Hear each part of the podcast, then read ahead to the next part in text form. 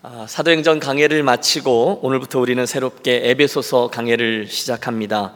아, 의미가 있습니다. 여러분 무려 55회나 계속되었던 사도행전 말씀이 아, 교회와 성도들의 원형적인 모습, 즉 교회와 성도가 1세기의 상황에서 어떤 모습으로 나타났었는지를 보여주었다면 이 에베소서의 말씀은 좀 더 근원적인 이야기를 다루어집니다. 즉 복음 그 자체 그리고 교회 그 자체를 이야기해요. 어, 지난 주간에 어, 새벽마다 제가 새벽 예배 마치고 교회당을 여러 번 돌면서 이제 그 운동하거든요. 근데 이제 아무도 들리지 않고 그래서 어, 드라마 성경이라 그래서 이제 그 셀폰에 나오는 그 앱으로 에베소서를 크게 틀어놓고 이제 몇 바퀴를 도는 거죠. 그런데 이제 에베소서가 여러분 여섯 장밖에 되지 않거든요. 그런데 한 번 듣고 두 번 듣고 세 번 듣고 매일 매일 하면서 틀림없습니다. 에베소서는요 아, 복음의 영광 그리고 교회의 영광을 증언합니다. 그래서 우리는 에베소서를 통해서 성도인 내가 누구인지 그분의 은혜가 나를 어떻게 변화시켰는지 그리고 또 하나님께서 우리에게 교회를 세우기 위해서 어떤 설계도를 주셨는지 그래서 결국 우리가 어떤 교회를 세워가야 하는지 등등에 대한 해답을 얻습니다. 한마디로 에베소서는요 구원론과 교회론을 담고 있어요. 한번 해주실까요? 구원론, 교회론, 론자 또는 적 뭐 이런 거 들어가면 머리가 아픈 분들 계시죠? 교회가 어떤 건지 구원이 어떤 것인지를 우리들에게 말씀한다는 거죠. 어, 신학교에서 제가 첫 시간에 꼭 하는 게 있습니다. 그것은 그 클래스에 들어온 학생들에게 한 장씩 종이를 나눠주고 거기에 자기가 생각하는 교회를 그려보라 하는 것입니다. 그리고 그걸 학생들에게 설명하게끔 해요. 그러면 그 신학생이 가지고 있는 현재형의 신앙관과 교회론이 그 그림에서 다 드러나게 되어 있어요. 좋은 경험 또는 나쁜 경험, 자기가 듣고 배운 것, 책 읽은 것 등등이 그의 교회론을 형성하고 있죠. 그러면 거기서부터 시작해서 성경, 역사, 전통, 그의 경험 등등을 총 동원해서 그들로 하여금 건강한 교회론을 세울 수 있도록 돕는 거예요. 그 과정이 꼭 필요합니다. 왜? 목회자 후보생들이니까요. 여러분, 제 안에 소원이 있습니다. 그것은 그 신학생들 뿐이 아니라 저와 여러분을 포함한 우리 유니온교회 성도들 모두가 복음을 온전하게 이해하게 되고 할렐루야. 음, 그로 말미암아 건강한 교회론을 세우고 달려나가는 것입니다. 진심입니다. 저는 저의 짧은 인생을 들여서 정말 성경이 이야기하는 사람들이 뭐라고 이야기 평가하는 거 말고 성경이 말씀하시는 대로의 교회를 함께 세우고 또 섬기고 싶습니다. 그런데 그 바른 교회의 청사진, 그 교회의 설계도가 어디에서 나오느냐? 누군가의 경험이 아니라 이 에베소서의 말씀에서 나온다는 거예요. 따라해 주십시오. 복음의 영광이 무엇입니까? 또 교회의 영광은 무엇입니까? 무엇입니까? 예. 오늘은 첫 번째 시간이니 에베소서의 배경을 먼저 살피고 1절과 2절에 나오는 사도 바울의 처음 인사말을 묵상하며 은혜를 나누겠습니다. 우선 여러분 이 에베소서는요. 그 다음에 나오는 빌립보서, 골로새서, 빌레몬서와 함께 옥중 서신으로 불린다는 것을 기억해 주십시오. 옥중이라는 말은 감옥에서라는 뜻이고요. 서신이라는 말은 편지로 쓰여진 글임을 뜻하죠. 맞습니다. 우리가 사도행전을 살폈었는데요. 그 다음에 몇 년 후의 얘기겠죠. 로마의 감옥에 갇혀 있던 사도 바울이 오래전에 자기가 개척했고 실제로 3년 동안 목회했던 그 에베소에 있는 성도들, 에베소 교회를 위해서 쓴 서신서입니다. 또 이것은 회람 서신이라고 불리우는데 이유는 물론 이 서신의 1차적인 독자가 에베소 교회 성도들이기는 했지만 2차적으로는 그 주변에 있는 다른 교회들도 염두에 두고 쓰여졌기 때문입니다. 바울은요, 지금 이 편지를 쓸 때 이 편지가 에베소 교회 성도들이 읽은 후에 주변의 교회들에게서도 읽혀질 것임을 알고 있었습니다. 그래서 회람 서신인 거예요. 바울은 AD 52년경에 그의 두 번째 전도 여행 때 에베소를 처음 방문했습니다. 늘 그랬듯이 회당에서 말씀을 전했고요. 유대인들의 핍박을 받습니다. 몇몇 사람들이 그의 이야기에 관심을 갖고 그를 쫓아왔지만 그는 그곳에 오래 머물지 않고 브리스길라와 아굴라를 남긴 채 다른 지역으로 이동합니다. 그리고 나서 몇 년 후 사도행전 19장입니다. 세 번째 전도 여행 때 그 에베소를 다시 방문했는데 여러분 이게 웬일입니까? 뜻밖에도 거기 믿는 무리가 존재하고 있는 거예요. 우리가 사도행전 이미 살폈죠? 자초지종을 듣고 확인해 보니 그들이 믿기는 믿는데 그들이 가지고 있는 믿음이 아직 세례 요한을 통해서 들은 예수님 이야기, 그 정도의 이야기를 가지고 믿는 믿음이었어요. 그 이후의 얘기를 모르는 거죠. 그래서 바울이 묻습니다. 너희가 믿을 때에 성령을 받았느냐? 그들이 대답하죠. 아니라 우리는 성령의 계심도 듣지 못하였노라. 그러면 너희가 무슨 세례를 받았느뇨? 대답하되 요한의 세례니라. 딱 거기까지. 그래서 사도 바울은 그들에게 온전한 복음을 전합니다. 그 다음 예수 그리스도의 오심과 죽으심, 그리고 부활하심, 성령이 임하심, 그리고 그 모든 이야기들을 통해서 그들이 정식적인 에베소 교회로 출발하게끔 되어집니다. 이후 그는 그곳에서 두란노 서원을 통해 2년을 더 머물며 말씀을 가르쳤고 또 나중에는 그곳에서 디모데가 또 나중에는 사도 요한이 목회를 감당하게 돼요. 문제는 지금 사도 바울이 로마의 감옥에서 그들에게 이 편지를 쓸 때 그때 에베소와 에베소 교회의 형편이 녹록지 않았다는 거죠. 당시 에베소는 전형적인 헬라 도시였습니다. 여러분 헬라 도시 영화나 사진으로 보셨죠? 그리스 로만 월드에 왜 쭉쭉 뻗은 대리석으로 되어진 건물들, 신전들 이런 것들 또 철학자들이 있던 곳이 헬라 도시예요. 캠벨 몰간 목사님의 설명을 참고할 필요가 있습니다. 그곳은 에베소입니다. 풍부한 상업 도시였고 시민들은 부에 대한 열망에 사로잡혀 있었습니다. 도시 활동 중 최고의 목적은 이득을 얻는 것이었는데 이 모든 것들이 다 종교적인 양상을 띠고 있었습니다. 특별히 그곳에는 다이아나 신전이 있었는데 그곳은 도시 상인들에게 신성한 신전인 동시에 은행이었습니다. 그곳은 예배하는 장소였고 또한 그들의 이득을 저축하는 장소였습니다. 다이애나 숭배는 이익을 얻기 위한 욕심과 맞물려 있었습니다. 한마디로 에베소는 황금에 대한 욕망에 사로잡혀 있었던 것입니다. 전형적인 물질 만능주의에 사로잡혀 있던 도시. 오늘날 미국으로 말하면 글쎄요, 뉴욕쯤 되지 않을까요? 화려하고 사람들의 관심이 온통 물질에 사로잡혀 있는 그런 부분이죠. 그런데 그, 그런 거대한 헬라 도시 안에 이름 모를 사람들의 모임이 하나 있었어요. 뭐죠? 교회라는 거예요. 에베소 교회였어요. 도시의 크기에 비하면 그 모임 무리들이 너무너무 작은, 잘 보이지 않는 공동체였습니다. 게다가 바울이 떠나고 없는 지금 그들의 상황은 풍전등화와 같았습니다. 신학교도 없을 때였어요. 게다가 그들은 다 초신자로 구성된 교회였거든요. 그뿐입니까? 그 안에는 유대인들과 이방인들이 섞여 있어서 늘 갈등적인 요소를 지니고 있었어요. 그러니 여러분 어찌 감옥에 있던 로마에 있던 그 사도 바울이 그들을 마음에 근심으로 품고 있지 않을 수 있었겠습니까? 어떻게 하나? 그들이 잘하고 있나? 바로 그 순간에 그 근심 중에 있던 종에게 하나님께서 무엇인가를 보여주신 겁니다. 그것이 무엇일까요? 오늘 본문의 말씀이에요. 복음의 능력과 교회의 영광이었어요. 여러분 앞으로 에베소서를 우리가 쭉 다루는 동안에 제가 수없이 복음의 능력 그리고 교회의 영광 이야기를 할 것입니다. 하나님이 그 종에게 걱정하지 말라. 이것이 그들이 가지고 있는 복음이다. 이것이 교회의 모습이다. 그래서 그걸 써 내려가고 있는 거예요. 복음을 믿어 어, 성도가 된다는 것, 그들이 교회로 세워져 간다는 것이 도대체 무엇이냐? 이런 것이다. 그게 바로 에베소서입니다. 자, 이쯤 서론을 말씀드리고 우리 함께 본문 1장 1절과 2절을 보겠습니다. 다시 한번 본문을 읽어 보실까요? 시작. 하나님의 뜻으로 말미암아 그리스도 예수의 사도된 바울은 에베소에 있는 성도들과 그리스도 예수 안에 있는 신실한 자들에게 편지하노니 하나님 우리 아버지와 주 예수 그리스도로부터 은혜와 평강이 너희에게 있을지어다. 아멘. 쉽게 눈치챌 수 있죠? 에베소서의 발신자가 누굽니까? 사도 바울입니다. 하나님의 뜻으로 말미암아 사도가 된 바울은 발신자예요. 그럼 수신자는 누굽니까? 예, 에베소에 있는 성도들과 그리스도 예수 안에 있는 신실한 자들입니다. 자, 그들에게 편지를 쓰는데 사도 바울이 무엇을 구해요? 하나님 우리 아버지와 주 예수 그리스도로부터 무엇과 무엇이요? 은혜와 평강이 너에게 있기를 바란다. 여러분 이 세 가지 포인트가 오늘 설교의 대지를 구성해요. 자, 이 인사말 중에서 우리가 붙드는 첫 번째 은혜는 지금 사도 바울이 발신자인 저가 자기가 누구인지를 분명히 알고 있다는 점이에요. 그는 자기를 소개하되 하나님의 뜻으로 말미암아 그리스도 예수의 사도된 바울이라고 소개하고 있습니다. 여러분 이걸 잘 보십시오.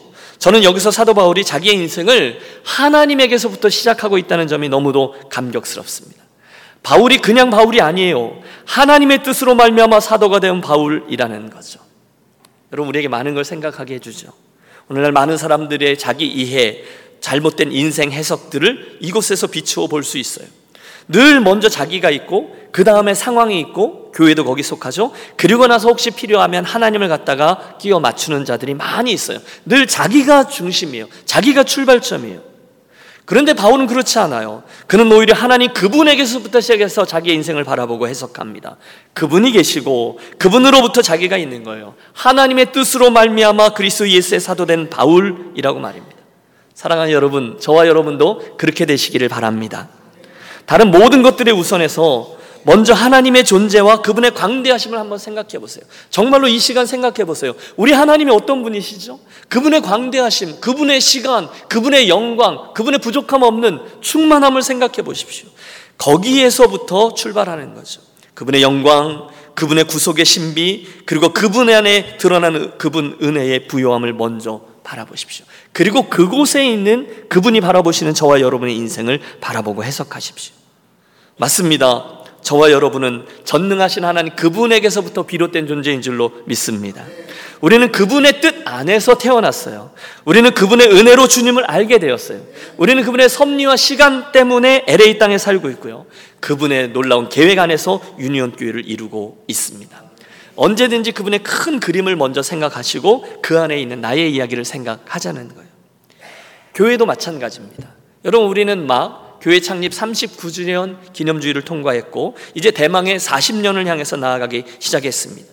그런데 중요한 것은 그런 우리가 지난 39년간의 그 궤적들 그것들 참 귀하죠. 그런데 그것만을 염두에 두고 거기서부터 오늘을 비추고 앞으로 뭘 할 것인가를 고민하는 것이 아니라 그 이전부터 영원 전부터 계셨던 하나님 그분의 섭리한 큰 그림을 보시고 거기에서부터 우리를 보고 지난 39년을 보고 우리의 미래를 계획하는 지혜로운 공동체가 되시기를 바랍니다. 하나님의 뜻 거기서 시작되는 거예요. 하나님의 뜻으로 말미암아 그리스도 예수의 사도된 바울은 바울은 항상 그분에게서부터 자기 이해를 시작했고요. 그게 그의 인생과 사역의 무게중심을 잡아주었어요. 흔들리지 않았다는 거예요. 또, 하나님의 뜻이라는 이 단어를 통해서 우리는 그의 변화와 그의 변혁을 이해할 수 있습니다. 여러분, 하나님의 뜻, 왜 그가 그런 용어를 썼을까요? 갑자기 변화된 저의 삶 때문일 겁니다.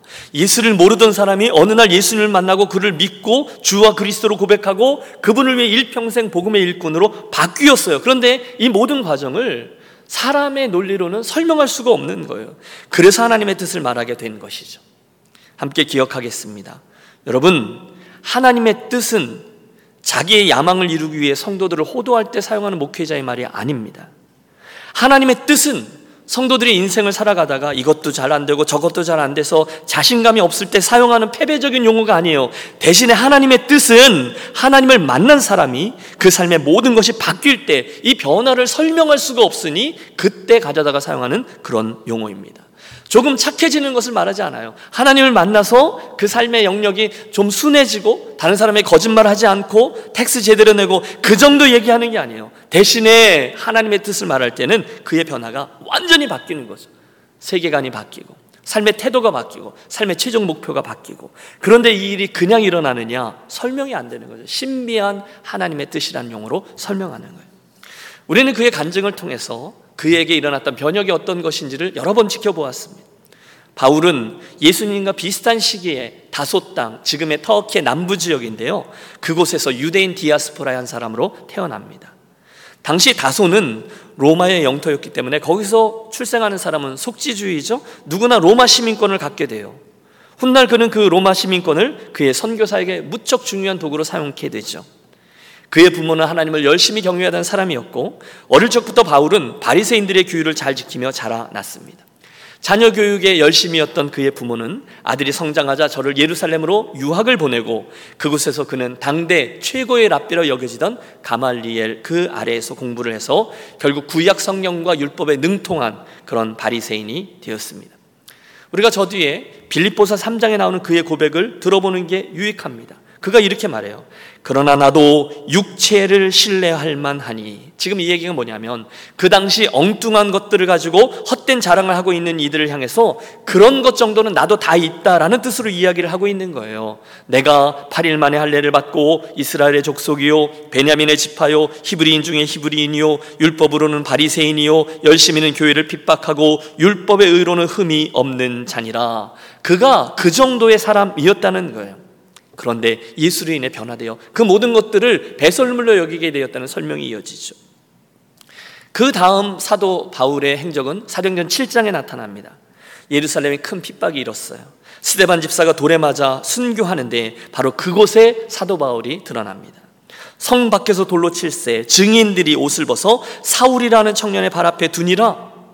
여러분 어떤 분은 이걸 읽으시면서 어 봐라 봐라 사울은 돌 안 들었잖아 라고 말하는데 그렇지 않아요. 여러분 사실 돌을 들어 사람을 치고 있는데 그 사람들의 옷을 맡아주고 있었다는 것은 그가 그 일을 주동하던 사람 중에 하나였음을 증명하죠. 여러분 그 장면을 한번 상상해 보세요. 저기에 어, 두개골이 함몰되고 입이 입에서 피가 터져 나오는 그렇게 순교하고 있는 스데반 그들에게 돌을 던지는 사람들의 모습을 보며 팔짱을 끼고 서 있으며 그를 조소하던 그 스데반이란 이, 이 사울이라는 청년 말입니다. 저가 보이십니까? 근데 그게 끝이 아니에요. 그는 정말로 하나님을 위해서라는 그 예수 믿는 사람들을 핍박해야 된다고 믿었고 실제로 담에색에 숨어 있는 이들을 끌어내기 위해서 어느 날 달려가고 있었습니다. 공문까지 받았어. 그런데 그날 그곳에서 저가 오늘 본문에 나오는 말 그대로 하나님의 놀라운 뜻과 정면 충돌하게 되죠. 말을 타고 달려가던 사울에게 갑자기 하늘에서부터 하나님의 영광의 빛이 비칩니다. 땅에 꼬꾸라진 저에게 다른 이들은 듣지 못한 그만이 듣는 하늘의 음성이 들려왔어요. 사울아, 사울아, 어째여 내가 나를 핍박하느냐? 주여 니시오니까 나는 내가 핍박하는 예수라. 여러분 그 순간 그가 받았을 충격을 생각해 보십시오. 예수라고? 내가 그동안 핍박하던 저들이 믿는다던 그 예수 말인가? 그렇다면 그 예수가 진짜였단 말인가? 여러분 지금까지 그 삶의 모든 기반을 이루었던 것들이 다 무너지게 되는 거예요. 와장창 쿵창 쿵창창창. 갑자기 튀어나온 용어는 아닙니다. 옛날 이천성 목사님이 할렐루야 기도원 그분이 그 뭐죠? 그분이 이렇게 깨어질 때 그 간증문 제목이 그거예요. 우장창 창창 쿵창창창. 다 흔들렸습니다. 그의 삶의 모든 과거가 가치관, 자기의 종교관, 자기의 미래가 완전히 바뀝니다. 그게 변혁의 transformation. 여러분 예수를 믿는다는 것, 성경에 나오는 회심은 대충 그 삶의 일부, 일부가 변하는 change가 아니라 대신 전체적인 총체적인 변혁이죠. 그 삶의 모든 부분이 하나님과 관련되어 뒤집어지는 거예요. 그런데 그 변혁이 어떻게 일어났어요? 잘 생각해 보세요. 지금 그 변혁이, 그 변화가 지금 사도 바울에게 그 놀라운 구원이 임할 만한 어떤 공로가 저에게 있었나요? 이게 질문이잖아요. 질문. 그에게 어떤 공로가 있었나요? 없었습니다. 지금까지 저가 주님 앞에서 정결하게 살아왔기 때문에 저에게 이런 놀라운 보너스가 주어진 것입니까? 그래서 하나님이 그 모습을 보시고 그의 현재형의 점수를 보시고 그를 당신의 사도로 세계 선교를 위한 큰 그릇으로 삼아 주셨습니까? 아닙니다. 지금 사도 바울이 우리에게 말하고자 하는 것은 그 일이죠. 자기의 선함, 자기의 잘남, 자격 때문이 아니라 전적인 하나님의 은혜로 그 변화가 일어났다라는 거예요. 그런 의미에서의 하나님의 뜻이라는 거예요. 에베소와 유니온의 성도들이요. 이런 의미죠. 지금 내 삶에 놀라운 일, transformation이 일어났는데 그걸 말해보고 싶습니다. 사실 전에는 내가 예수 믿는 사람들을 빈정댔고 놀렸고 핍박했고 살인에 동조했고 나아가 그들을 붙잡아 감옥에 쳐넣는 일을 했었습니다. 나는 죄인 중에 괴수였습니다. 그런데 한순간 하나님의 강권적인 사랑과 은혜로 내가 그분에게 사로잡혀 복음의 일꾼이 되었습니다. 네, 이것은 하나님의 은혜입니다. 지금 저가 그걸 말하고 있는 거예요. 하나님의 은혜입니다. 나의 공로로는 전혀 이런 일이 일어날 수 없었습니다. 나는 전혀 하나님의 주권적인 섭리로 그분에게 택함을 받았고 그래서 예수님을 알게 되었다라는 고백입니다. 여러분 제가 왜 이 말씀을 드리는 것일까요? 오늘 우리들 가운데에도 그 바울의 그 경험을 이미 통과한 분들이 계실 것입니다. 도대체 여러분들의 인생에 예수님이라는 이름이 낄 자리가 없었는데 어느 날 전혀 말이 되지 않는 사건과 경험을 통해서 갑자기 예수를 믿게 된 분들이 있죠. 물론 점진적인 사건일 수도 있어요. 순간적인 사건일 수도 있어요. 하지만 어쨌든 예수를 인해 변화된 분들이 많이 계세요. 아니, 아무리 봐도 내가 그 정도 이야기 듣고 변화될 만한 사람이 아닌데, 내가 그 정도의 일로 절대로 교회에 발을 내디딜 사람이 아닌데, 어느 순간 지나고 나서 보니 하나님의 사랑과 강권하시는 은혜로 내가 변화되고 복음을 받아들였고 이렇게 예수 믿게 되었습니다. 여러분 누구입니까? 여러분 잘 모르세요? 여러분이 바로 그런 존재예요. 그들이 바울이에요. 바울이 받았던 그 은혜를 여러분이 동일하게 체험케 된 것인 줄로 믿습니다. 내가 뭘 아멘 했는지를 정신 똑바로 차리고 아멘 하시기 바랍니다. 네. 내가 예수 믿게 되어 변화된 바울이라는 거예요. 또 혹시 오늘 이 이야기를 들으면서 나에게도 이런 뜨거운 급진적인 변화 사모하시는 분이 있으십니까? 그런 분들 있잖아요. 하나님, 저는 이제 더 이상 이렇게 대충 믿는 게 싫습니다. 이제는 제가 정말로 한 번 더 뜨거워지고 싶습니다. 저는 지금껏 20년, 30년 교회 다녔는데 제 삶의 중간중간 물론 자그마한 변화들, 체인지들은 있었지만 사도 바울처럼 그 인생 전체가 아버지 하나님께 붙들리고 향하는 그런 변형, 그런 transformation은 없었습니다. 그런데 제가 그런 은혜를 입기를 사모합니다. 저에게 그런 강권하신 은혜를 베풀어 주시옵소서. 여러분, 물론 그 변혁은 우리 사람들의 힘으로 되지 않아요. 제가 이 앞에서 큰 목소리로 설교한다고 여러분이 변혁되지 않을 거예요. 여러분 직분 받았다고 사람이 변혁되지 않아요. 내가 좀 폼나는 거 뭐 하나를 하나님께 해드렸다고 그 다음에 내 인생이 바뀌는 것이 아니라 한 가지 방법뿐인데 그것은 바로 저와 여러분의 그 심령에 하나님의 은혜가 임하면입니다. 진짜 문제는 저와 여러분의 지금 환경과 조건과 상황이 좀 나아지는 데 있지 않습니다. 이것만 좀 해결되면 내가 좀 더 나은 그리스도인이 될 거라고요? 거짓말입니다. 그만 속으십시오. 오직 저와 여러분의 삶에 하나님의 은혜가 임해야 할 줄로 믿습니다. 그걸 소원하자는 거예요. 오늘 혹시 예배드려 나온 저와 여러분에게 별 기대감이 없어서 예수 믿는 게 다 그런 거지. 그 예배가 그 예배지. 맹맹하게 나와 있으신 분들이 계시다면 여러분 우리 함께 이 에베소서의 첫 장을 열면서 그런 소원을 품기 원합니다. 아버지, 에베소서의 말씀을 듣는 동안에 저에게도 이 사도 바울에게 임했던 하나님의 은혜가 물밀듯 아니 폭포수와 같이 임하게 하여 주시옵소서. 저도 하나님의 은혜를 체험하고 싶습니다. 저도 사도 바울이 경험했던 그 놀라운 변화 다른 방법으로는 설명할 수 없어서 하나님의 뜻으로 말미암아라고 설명할 수밖에 없는 그런 놀라운 변화의 주인공이 되기를 원합니다. 여러분, 그날 사도 바울이 변화되어 그런 어, 사울이 바울이 되었다면 동일한 은혜로 오늘 이 LA 땅에 있는 저와 여러분도 능히 변화될 수 있을 줄로 믿습니다. 사모함이 중요하다. 이게 바울이었어요. 두 번째로 이제 우리들의 시선을 그런 변화된 발신자 사울에게서 바울에게서 이 글을 받는 수신자들에게로 돌려보죠. 여러분 지금 이 편지가 누구를 위해 쓰여졌다고요? 예, 에베소 교회의 성도들이죠. 그 다음 이 편지는 회람 서신이라 했으니 주변에 있던 다른 교회 성도들도 그 편지를 읽어야 했습니다. 그렇다면 우리 유니온 교회는요? 예, 동일하죠? 우리 유니온 교회가 바로 거기에 포함되는 거죠. 그때 에베소서의 말씀은 곧 오늘 저와 여러분 이미 예수를 그리스도로 믿는 모든 성도들을 위해서 쓰여진 현재형의 말씀인 줄로 믿습니다. 또 이 편지는요. 어떤 고명한 신학자들 위해 쓰여진 것이 아니라는 점도 유념하겠습니다. 대신에 이 편지는 지극히 평범한 저와 여러분들, 보통의 성도들을 위해서 쓰여진 거예요. 그런 장면을 상상해 보아요. 여러분, 여기 사도 바울 선생님의 편지가 도착했습니다. 빨리 모이세요. 그리고 나서 누군가가 낭낭한 목소리로 그 편지를 쭉 읽어 내려간 것이거든요. 그러니 그때 모인 성도들이 이 편지를 들으며 이해하기 위해서 특별한 신학 공부가 필요했다거나 원어를 연구해야 되거나 그럴 필요가 전혀 없었어요. 평범한 사람들에게 주어진 편지였다는. 그런데 주목하세요. 지금 사도 바울이 그 편지를 받는 수신자들을 뭐라고 부르죠? 에베소에 있는 성도들과 그리스도 예수 안에 신실한 자들에게 편지하노니 이렇게 부르고 있어요. 여러분 이게 오늘 이 편지를 대하는 저와 여러분의 정체성이라는 거예요. 그분은 사도 바울은 우리를 이렇게 부르고 있어요. 첫째는 성도, 두 번째는 신실한 자, 그리고 세 번째는 예수 안에 있는 자입니다. 한번 따라해 주세요. 성도, 신실한 자, 그리고 인크라이스죠. 예수 안에 있는 자. 자, 한 가지씩 그 의미를 살펴보시죠. 가장 먼저 그는 우리를 성도라고 부릅니다. 성도는 거룩한 부르심을 입은 사람들이란 뜻이죠. 그 이름의 기원은 저 위에 출애굽기 19장에 나옵니다. 특별한 용어. 하나님께서 신의 산에서 이스라엘을 민족으로 만나시면서 너희는 이제부터 나의 소유가 되고 제사장 나라가 되고 거룩한 백성이 될 것이다. 나는 너희의 하나님이 될 것이다. 이렇게 말씀하세요. 그때 사용한 용어 거룩한 백성이 성도라는 거예요. 중요한 점은요. 그날 저들이 그런 특별한 부르심을 받을 때 그들의 행위가 이미 완벽했고 온전히 거룩했느냐? 그렇지 않았어요. 그런데도 하나님은 그들을 뭐라 불러요? 거룩한 백성이라고 부른다는 거예요. 이 말은 성도, 거룩한 무리들이라는 단어가 외적인 행실이 완벽히 거룩한 이들을 말하는 것이 아니라는 의미죠.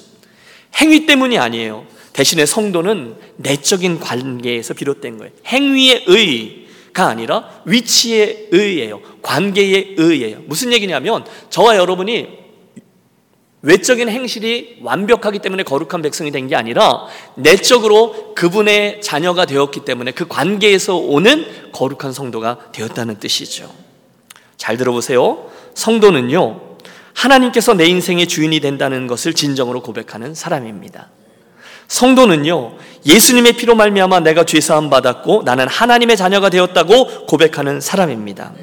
성도는요 이제는 그러므로 내가 주인이 아니라 나를 위해 십자가에 죽으신 예수님이 주인입니다라고 고백하는 사람입니다. 다섯 사람만 아멘 하는 것 같아서 다시 해야 될 것 같은데요. 음. 여러분 지금 제가 말하는 것에 여러분이 아멘 하는데 정말로 그 아멘의 의미를 잘 생각해 주십시오. 다시 한번 말씀드리죠. 성도는 내가 주인이 아니라 나를 위해서 죽으신 예수님이 주인이라고 고백하는 사람입니다. 마지막으로 성도는 따라서 이제는 나 원하는 대로 했던 모습대로가 아니라 그분이 원하신 대로 살아가겠다고 몸부림을 치는 사람입니다. 여러분은 성도입니까? 그런데 여러분, 그렇게 성도로 구별함을 받은 우리가 본질적으로 나는 이 세상 사람들과 다른 존재라는 것을 무시하고 여전히 세상 사람들과 똑같이 똑같은 가치를 똑같은 꿈을 쫓아서 똑같은 생각을 가지고 살아간다면 이건 넌센스라는 거예요. 그래서 주님은 우리들에게 가장 먼저 구할 것을 먼저 그의 나라와 의를 구하라라고 계속 말씀하고 도전하시는 것이죠.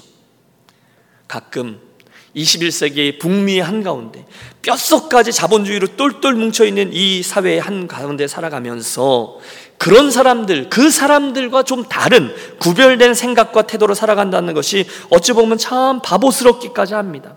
하나님 나라의 가치는 반하잖아요. 어? 이것, 이익을 먼저 생각하잖아요. 하나님 앞에서 의로움을 먼저 생각하지 않잖아요.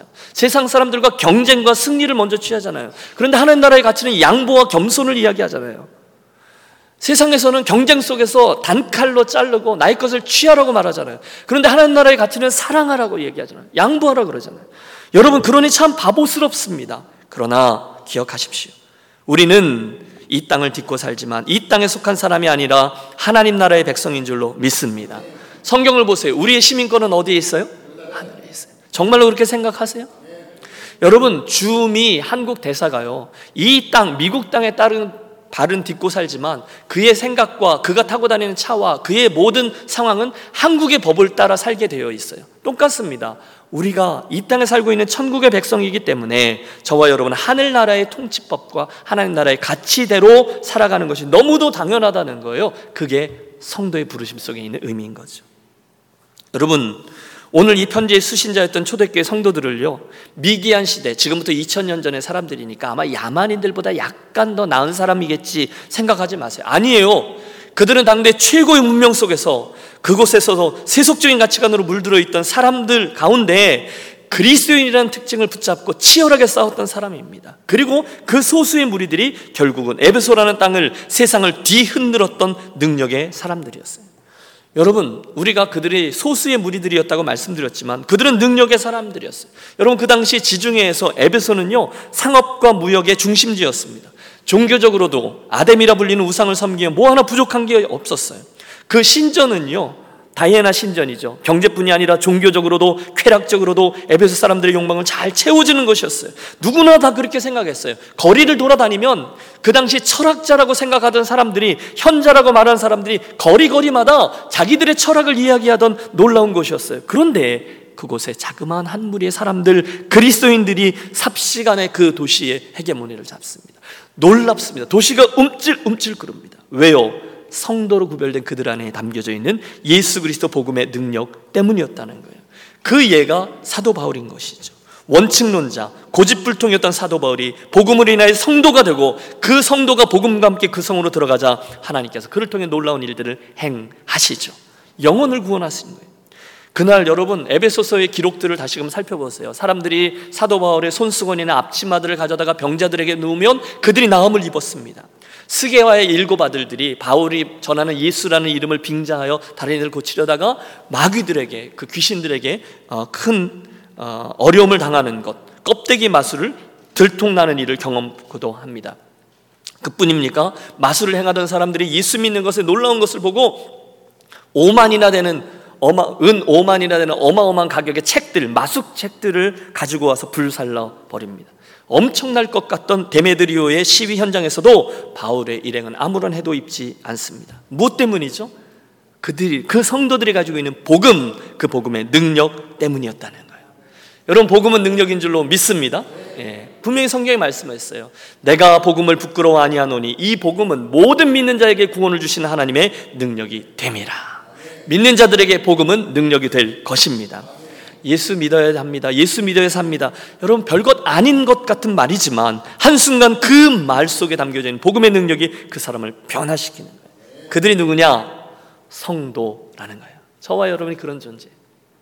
둘째, 사도 바울은 저와 여러분을 신실한 자라고 부릅니다. 뭐라 불러요? 신실한 자. 여러분 정신을 차리세요. 여러분은 하나님 앞에 신실한 자예요. 오늘날 세상 사람들이 기다리고 있는 이들이 그런 이들이죠. 속지 마세요. 세상 사람들은 오늘날 멋진 사람들을 기다리지 않아요. 학식 있는 사람 찾지 않아요. 선한 사람 찾는 게 아니에요. 대신에 오늘날 세상에 목말라며 진정으로 보기 원하는 사람은 자기가 믿고 이야기하는 대로 믿고 살아가는 신실한 사람들인 줄로 믿습니다. 오늘날 사람들이 그리스도인들을 우습게 보는 이유가 바로 여기 있습니다. 신실하지가 않은 거예요. 왜 그렇게 그리스도인들이 부끄러움을 당하고 있죠? 왜 사람들에게 먹칠을 당하고 그 이름에 그 사람들의 걱정거리가 되고 있죠? 믿는 대로 말하고 또 자기가 믿는 대로 살지를 않기 때문이죠. 생각해 보십시오. 그 당시에 그 에베소의 분위기에서 나사렛 예수가 하나님의 독생자여 온 세상의 구세주이다라는 사실을 끝까지 믿는 것은요 웃긴 일이었습니다. 그대로 사는 것은 비웃음거리였어요. 왜냐하면 여러분 그 에베소 교회 성도들을 생각하며 그 디모데에게 쓴 편지를 보면 당시 에베소 사람들의 황금 만능주의에 사로잡혀 있어요. 그런데 그곳에 예수라는 유대의 한 젊은이가 이 세상 구원하실 자이심을 믿고 있다는 것, 그리고 그분을 믿고 하늘에 소망을 두고 그분의 가르친 대로 산다는 것 자체는 쉬운 일이 아니었어요. 그런데 그걸 하라고 하는 것이거든요. 그런데 놀랍게도 에베소 교회 있는 성도들이 신실하게 그 믿음을 지키고 있었다는 거예요. 에베소 땅에는 거짓과 세상에 헛된 속임수들이 많이 있었어요. 그들은 끝까지 좌절하지 않고 예수는 주라는 믿음을 지켜내고 믿은 대로 살아갔습니다. 그들이 누구냐? 성도, 그리스도인들이라는 세 번째, 본문이 그 에베소의 성도들을 칭하는 말은 예수 안에서, 즉, in Christ. 그분 안에 있는 사람들이에요. 이것도 따라해 주십시오. in Christ. 예. 여러분, 예수 안에 in Christ라는 개념은요, 사도벌의 서신서에 굉장히 중요한 개념입니다. 그는 그리스도인들을 예수 안에 있는 자라고 불렀어요. 서신서에 무려 164회나 이 단어를 사용합니다. 그런데 여러분, 그가 그 단어를 어디서 사용하는지 아세요? 감옥 안에서 사용합니다. 여러분 이게 놀랍지 않아요? 그가 감옥 안에 있는데 자기는 예수 안에 있는 사람이라는 거예요. 그래서 감옥 밖에 있는 이들을 걱정하는 거예요. 너희도 in Christ라는 거예요.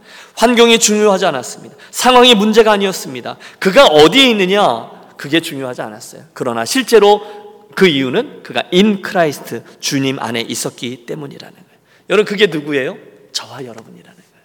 저와 여러분이 그 주님 안에 있는 신실한 자 성도라는 거죠. 이게 성도에게 말하고 있는 사도 바울의 세 번째 정체성입니다. 함께 기억하겠습니다. 하나님의 말씀은 저와 여러분을 첫째 하나님의 부르심을 받은 거룩한 성도라고 부릅니다. 하나님의 말씀은 저와 여러분을 둘째 그분 안에 있는 신실한 자들이라 부릅니다. 그리고 셋째 저와 여러분을 in Christ 그리스도 예수 안에 있는 자들이라고 부릅니다. 놀라운 것은 그런 이들에게 주시는 하나님의 놀라운 축복이 그 다음 절에 기록되어져 있다는 거예요.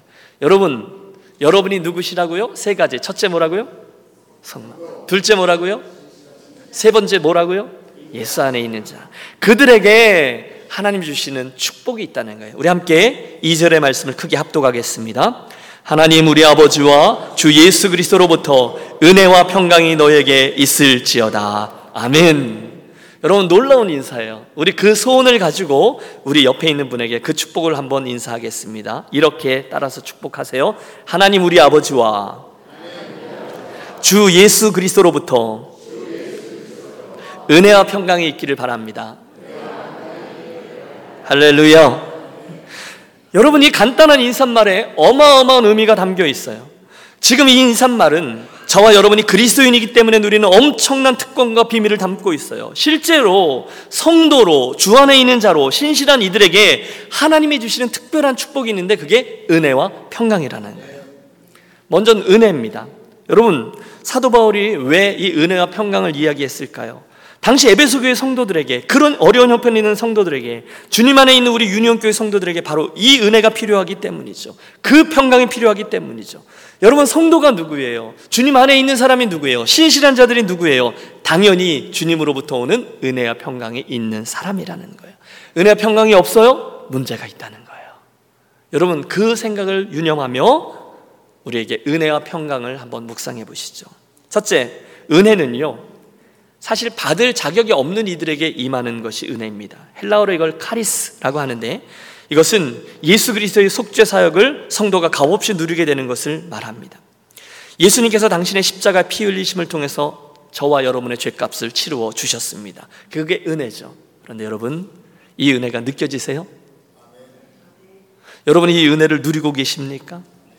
그렇다면 참 감사하지만 혹시 그렇지 않다면 여러분 방법이 있어요. 나의 죄와 나의 악함에서부터 다시 시작해 보십시오. 여러분 이 그림이 우리로 늘 십자가 앞에서 우리 자신을 돌이켜 보는 것이 우리들의 은혜를 그, 그 구원의 우물에서 은혜를 퍼내는 작업이라고 저는 생각해요. 여러분 저 십자가 밑에 나아가 보십시오. 사람은 누구나 죄로 인해 하나님께 나아갈 수 없어요. 그런데 하나님은 우리에게 반드시 그 죄값을 치러야 된다라고 말씀하세요. 그런데 슬프게도 우리는 그 죄값을 치를 수 있는 일이 아무것도 없어요. 저주와 사망만이 우리를 기다리고 있어요. 내가 공을 세우나 은혜 갚지 못하네 쉼 없이 힘쓰고 눈물 근심 많으나 거기까지가 우리가 하는 일이에요. 아무리 애를 써도 뭘 할 수가 없어요. 그런데 그 절망의 상황에 우리 예수님의 은혜가 임한 것이죠. 구속 못할 죄인을 예수 홀로 속하네. 아멘입니까? 그게 은혜예요. 율법의 행위로 그의 앞에서 의롭다 하심을 얻을 육체가 없나니 누구나 죄인이었어요. 그런데 하나님의 일방적인 은혜로 저와 여러분의 구원이 임했습니다. 이게 하나님이 성도에게 주시는 첫 번째 은혜입니다.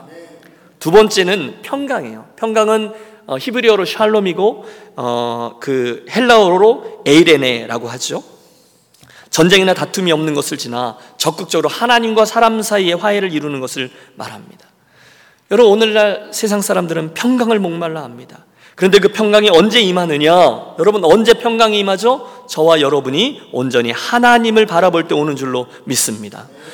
여러분 상황을 바라보세요. 평강이 오나요? 여러분 세상이 정말로 복잡하잖아요. 평강이 없어요. 그런데 그때만 그랬습니까? 늘 그랬어요. 물론 조건들이 좀 맞으면 편안은 얻을 수 있어요.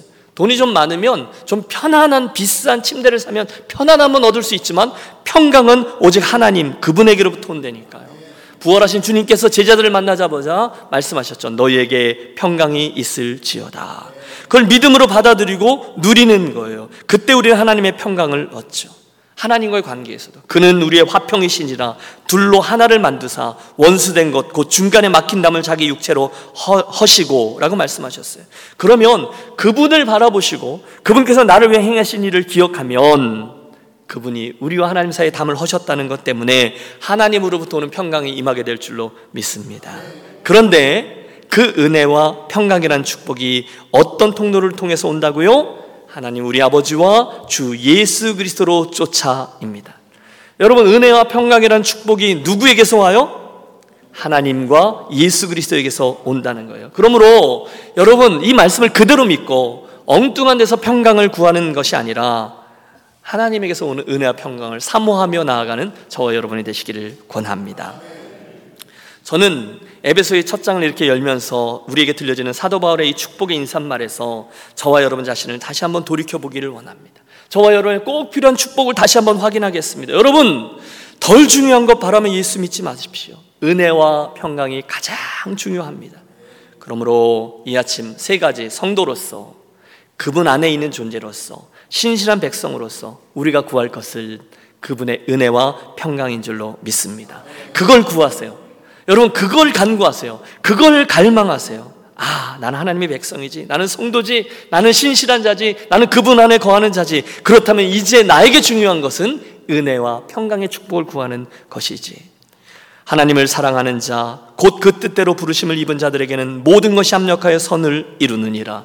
여러분, 그 말씀을 믿고 그분의 은혜와 평강을 목말라 하시면 약속하신 그분의 평강을 우리들에게 채워주실 줄로 믿습니다. 저는 그 예를 허드슨 테일러의 한 단면에서 여러분에게 소개해드리고 싶습니다.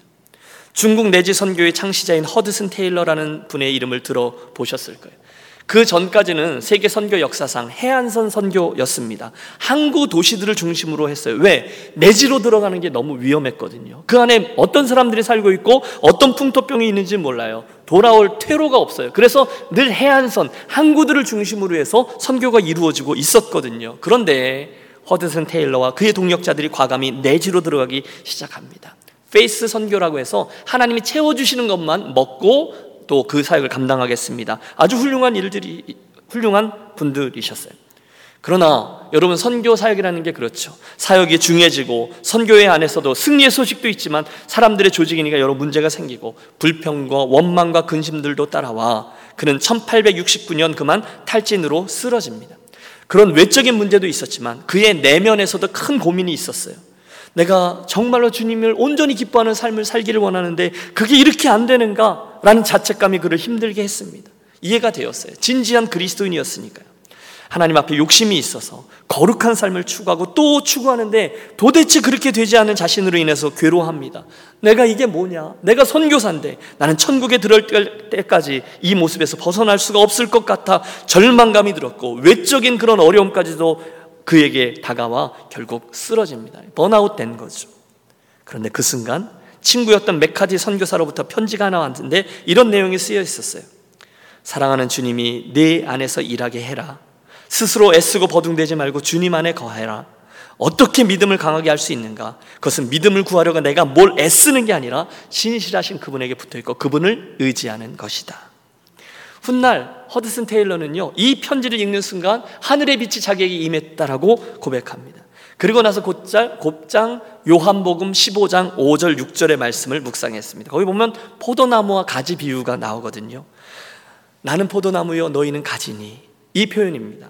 그곳에서 그는 자기가 무엇인가 열매를 맺으려고 용 쓰는 게 문제가 아니라 대신에 그분에게 붙어 있는가 그분에게 붙어 있는가? in Christ의 삶이냐 아니냐가 중요하다는 것을 깨닫습니다. 왜요? 자기가 나무가 아니고 자기가 가지라는 것을 알았기 때문이에요. 바로 그 말씀에서 나는 예수님을 바라보았다. 그 순간 나는 힘과 평안을 얻기 위한 헛된 노력을 그치고 대신 그리스도의 능력과 평안 속에 쉬기로 하였다. 오, 거기에 안식이 있구나. 그동안 내가 예수님 안에서 안식하기 위해서 헛 헛되이 애써왔구나. 이제부터 나는 더 이상 애쓰지 않겠다. 왜냐하면 그분이 나와 함께 거하시겠다고 약속하셨고 결코 나를 떠나지 않으시고 결코 나를 저버리지 않으시겠다고 약속하지 않으셨던가 그것이면 충분하였다. 결단한 거예요. 내가 용 쓰지 않겠다. 더 이상 염려하지 않겠다는 거예요. 어디 있든지 두려워하지 않겠다는 거예요. 무슨 일을 만나도 걱정하지 않겠다는 거예요. 왜? 내가 누군지를 아는 거예요. 나는 가지지. 나는 그리스도와 함께 죽었고 장사되었고 또 부활했지. in Christ 거기에만 집중하기로 했을 때 그분의 은혜와 평강이 저를 다시 새롭게 해 주었습니다. 사랑하는 여러분, 그게 그리스도인인 거죠. 에베소서 강의를 시작하면서 우리들의 시선 처리를 잘 하도록 하겠습니다. 여러분 오늘 무엇을 바라보고 계십니까? 여러분 뭐 바라보고 있다가 이 시간 예배자로 나오셨습니까? 그 눈을 들어 우리 하나님을 먼저 바라보시고 거기에서부터 내 인생을 바라보도록 하겠습니다. 사도 그 사울이 사도 바울이 된 것이 하나님 그분의 은혜에 의한 것이었다면 오늘 저와 여러분의 이 부족한 부분이 성숙과 변화로 나아가는 것도 하나님의 은혜로만 될 줄로 믿습니다. 여러분이 누군지 잊지 마세요. 여러분은 그분의 부르심으로 인하여 거룩하게 구별된 성도입니다. 저와 여러분은 그분 앞에 신실한 자들입니다. 저와 여러분은 그리스도 예수 안에서 in Christ 자리에 서 있는 존재입니다. 그 세 가지 정체성을 기억할 때 우리에게는 하나님으로부터 오는 은혜와 평강이 임하게 될 줄로 믿습니다. 하나님의 뜻으로 말미암아 그리스도 예수의 사도된 바울은 에베소에 있는 성도들과 그리스도 예수 안에 있는 신실한 자들에게 편지하노니 하나님 우리 아버지와 주 예수 그리스도로부터 은혜와 평강이 너에게 있을지어다. 에베소서의 서두를 열면서 여러분 앞으로 있을 에베소서의 말씀에 어, 기대감으로 사모함으로 나아오시길 바랍니다.